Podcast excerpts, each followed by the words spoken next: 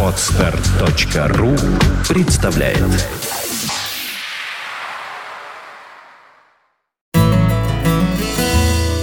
Фонтанка FM представляет уроки географии от Константина Рангса. Увлекательно, познавательно, а главное бесплатно и без домашних заданий. В программе «Занимательная география». Здравствуйте, уважаемые радиослушатели Фонтанка FM. Наша занимательная география продолжает свое кулинарное путешествие по Прибалтике. И сегодня первая передача, посвященная Латвии. Латвия – это срединная прибалтийская страна между Эстонией на севере и Литвой на юге – и совершенно неудивительно, что эта страна, которая является, по сути дела, перекрестком дорог с севера на юг и с запада на восток, имеет очень интересную, я бы сказал бы, даже в чем-то запутанную кулинарную географию. Ну давайте вот в этой программе поговорим о закусках, холодном столе и немножко о истории самой латвийской кухни. Например, мало кто сейчас вспоминает, что Курлянское герцогство, это западная часть Латвии, имело в 17 веке связи с Южной Америкой и Африкой. Там были колонии. Оттуда вели, привезли пряности и экзотические фрукты. Рига же была крупнейшим перевалочным пунктом, и тут вообще можно было найти все, что угодно – Район Видземе, это северо-восточная часть современной Латвии, имела больше общего с Исляндией, Честонией, чем с польско-литовской Латгалией, которая находится на юго-востоке.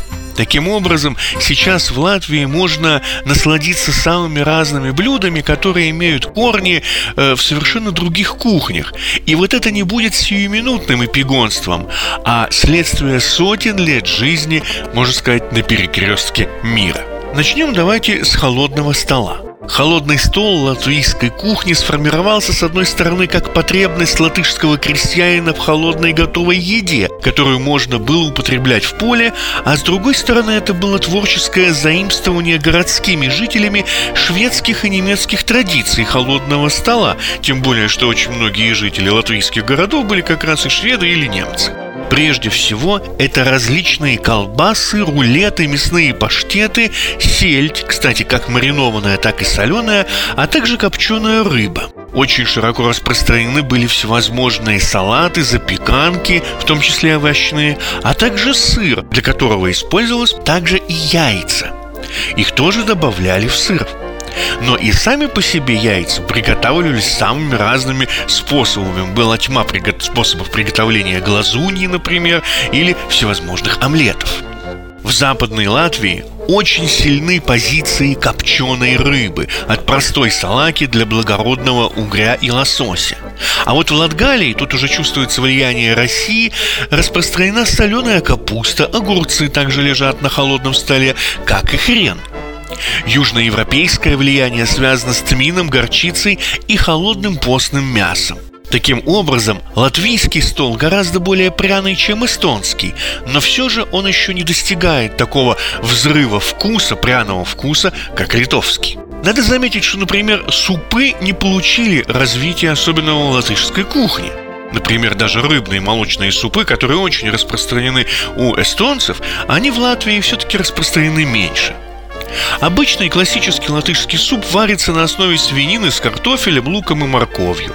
Существуют свекольные супы, супы с квашеной капустой, гороховые, но все эти виды являются или заимствованием от соседей, либо современными рецептами. Зато латышская кухня создала особый уникальный вид каш – путры – это овощно-злаковые каши, которые делаются с добавлением кисломолочных продуктов, простокваши или сейчас кефира, и которые оставляются на некоторое время для созревания, после чего в них добавляют копченое мясо, сало и даже рыбу. Существует много рецептов приготовления путр, от самых простых до очень изысканных. Однако главное – это легкое сбраживание полуприготовленного продукта остается неизменным. Так что если вы окажетесь в Латвии в каком-нибудь э, ресторане национальной кухни, обязательно попробуйте путру. Ну хотя бы возьмите одну на всех. В следующей нашей программе мы поговорим о выпечке и напитках традиционно. Но закончить я бы хотел упоминанием о совершенно уникальном латвийском продукте, которое вы больше не попробуете нигде. Это серый горох.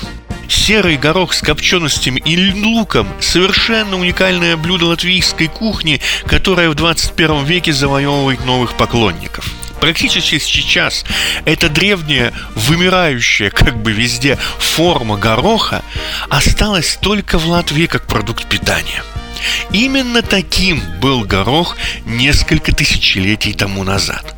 В Латвии же он сохранился благодаря уникальной ситуации налогообложения. Барон, немецкий барон, не брал налог с участка, где выращивались бобовые культуры для запахивания. То есть таким образом крестьянин повышал плодородие почвы арендованной. Что делал хитрый латвийский крестьянин? Он высаживал серый горох, который в нормальном виде есть практически невозможно. Приходивший помещик или, допустим, управляющий видел, что высаживается такая несъедобная культура и налогом участок не облагал. Однако крестьяне придумали способ приготовления этого продукта. И таким образом они и налог не платили, и имели еду, которую очень-то, в общем, можно было хорошо приготовить. Что еще интересно, Дело все в том, что этот горох обладает так называемыми длинными углеводами. И он очень полезен для тех, кто желает похудеть, либо страдает нарушениями обмена веществ. Так что, приезжая в Латвию, еще попробуйте и серый горох. Ну всего вам доброго, до новых встреч, до свидания. С вами был Константин Ранкс, программа «Занимательная география». Всего вам доброго.